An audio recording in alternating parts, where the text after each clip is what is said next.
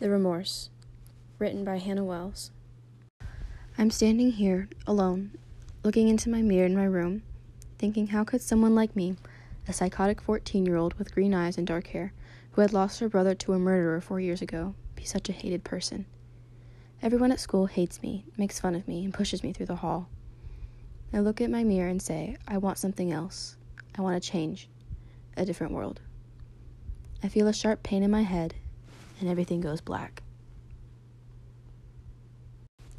I awake with my clothes all dirty, and my face is covered in dust. I look around for some reassurance, but all I see is nothing but darkness and soft, quiet sounds. Then a light appeared. I couldn't make out what it was, but it looked dangerous, like it was not something that anyone would approve of. But my temptation overrides my fear. So I slowly walk toward it, reach out, and touch it. Then the darkness unfolds. It starts peeling as if it were paint. A thought runs across my mind that this could all be imaginary. and I realize I am the imaginary. I'm in my head. I'm in my mind. I see Jane, the popular girl. Everyone adores her for some reason, but I personally don't see it. She is always intimidating with her straight hair and pretty face, and the way she glares at me whenever I see her. She started walking toward me, and I froze. She does her usual glare and says, You mean nothing to everyone. Your teachers think you're pathetic, and I can see why your parents left you. My eyes started welling up with tears because part of what she said was true. My anger and my sadness all formed together, and I felt impulsive. She fell as my fist hit her in the nose her beautiful, now shattered nose. She lies on the floor unconscious. I think to myself, how did I. Where did she. Something interrupted my thought process. In this labyrinth like place, I see in bold green letters Level 1 complete. Levels left to complete. 3. What the heck does this mean? I don't even know what this place is or how to get out of it. Now this? Then again, I see nothing but darkness. I wake again to see Morgan, my friend from Missouri that moved away last month. No one knew that I had always had an attraction for her. She was the only person I was close to that would never make fun of me no matter how I acted. She, and only she, was the person that I could trust. I go running up to her, but she dissolves into the air, which starts to grow thin. I struggle to keep her in my arms. What has my world become?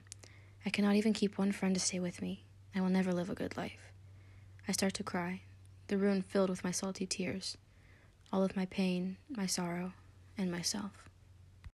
Then she appears again, with her hand on my back.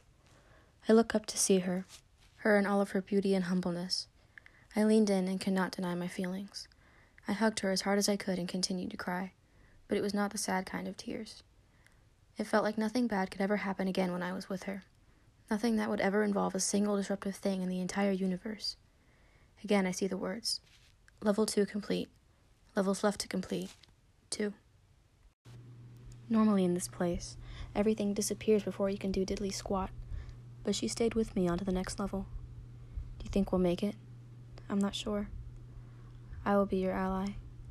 The next level will be coming soon. Wait for me. I will. The darkness appears once again. Good. Morgan's still here. I am almost nauseous thinking about what the next couple levels could possibly be. I feel my feet touch soft, tranquilizing grass. Morgan and I lock eyes, but I cannot help notice something in my peripheral vision. As I walked closer toward it, the image cleared. They were were gravestones with letters that read AMR and DAR. Those were my parents' initials. I didn't even know that they were dead. I thought they just left. I feel my eyes start to water, but I quickly wipe with my sleeve and ignore my tears. I feel Morgan's hand touch my shoulder. Louise, it's okay. I'm with you. Again, the words interrupted me, but this time it was not about the levels. It read, Pour acid over the gravestones. You have three minutes. I'm sorry, what? Before I could ask another question, two buckets of the clear liquid crept toward us. I can't do this. Why do they expect me to do this? What could possibly come out of it? It's one step closer to your freedom. What, my freedom?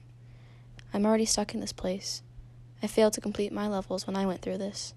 I can't even tell you what is to come, for you cannot predict what is to happen because nothing is foreseeable.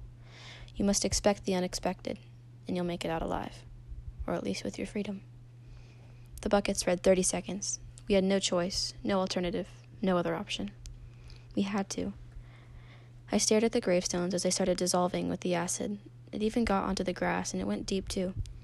We did not have time to question things anymore. We had to do what needed to be done in order to regain our, or at least my, freedom. Level 3 complete. Levels left to complete. 1. I was expecting darkness, but all I got was a small transition. This is your final level, said the deep voice in which I assume is behind this whole thing. Your brother's murder was four years ago. You were ten. He was fifteen. Not one living soul knew how, why, where, or even with what. But I do. No, you don't, I screamed back. How could you possibly? I brought him into the same simulation as I did Morgan, as I am doing with you right now. He, along with all of the other billions of people I have taken into their minds, had failed their levels, their fears, their dreaded terrors. Except everyone has different outcomes, consequences. This is what you wanted a change. Now you must complete this final level in order to take back what you said and have your freedom. Oh my god. I didn't even know what to think. You have two minutes. Kill your brother. No, no, no, no, no, no. I can't do this. I can't do this. Morgan, help me. I can't do this. I I see her in chains. Chains all over her, securing her hands, feet, and neck. You have to do this on your own. I am forbidden to help you on your last level. I love you more than anything. You can do this. Forget me and crown your last level. How can I forget you when everything I am is because of you? You're almost out of time. Hurry. I turn to see him. It's really him. But it can't be. But it's so real, it's all I have. I am down to one minute. I cannot keep my tears in. I have given up at this point. I run towards him and jump into his arms. He slowly strokes my hair. Louise, I'm so sorry. No, please, don't be. I am the one who needs to apologize after what I have to do to you. Please, you are not the one that needs to be sorry. I don't know how, but somehow I felt something in my hand. Oh my god. It was a dagger. I cannot do this, but I had to. I held the blade high above his shoulder, tears streaming down my face, my arm over my brother. I remember what mother used to tell me sky above me, earth below me, fire within me. The last thing I hear the voice say, Your time has run out. Now I'm standing here, alone, looking into my mirror in my room, thinking how could someone like me, a psychotic 14 year old, fail? Again, all I see is a psychotic 14 year old who is incapable of it all. Many thanks to everyone who has taken time out of their day to listen to this. I hope you all enjoyed it. If you want a part two, please let me know. I actually enjoy writing. Writers don't cry, we bleed onto paper. One of my favorite quotes from I have no clue, but anyway, thank you all so much. Bye.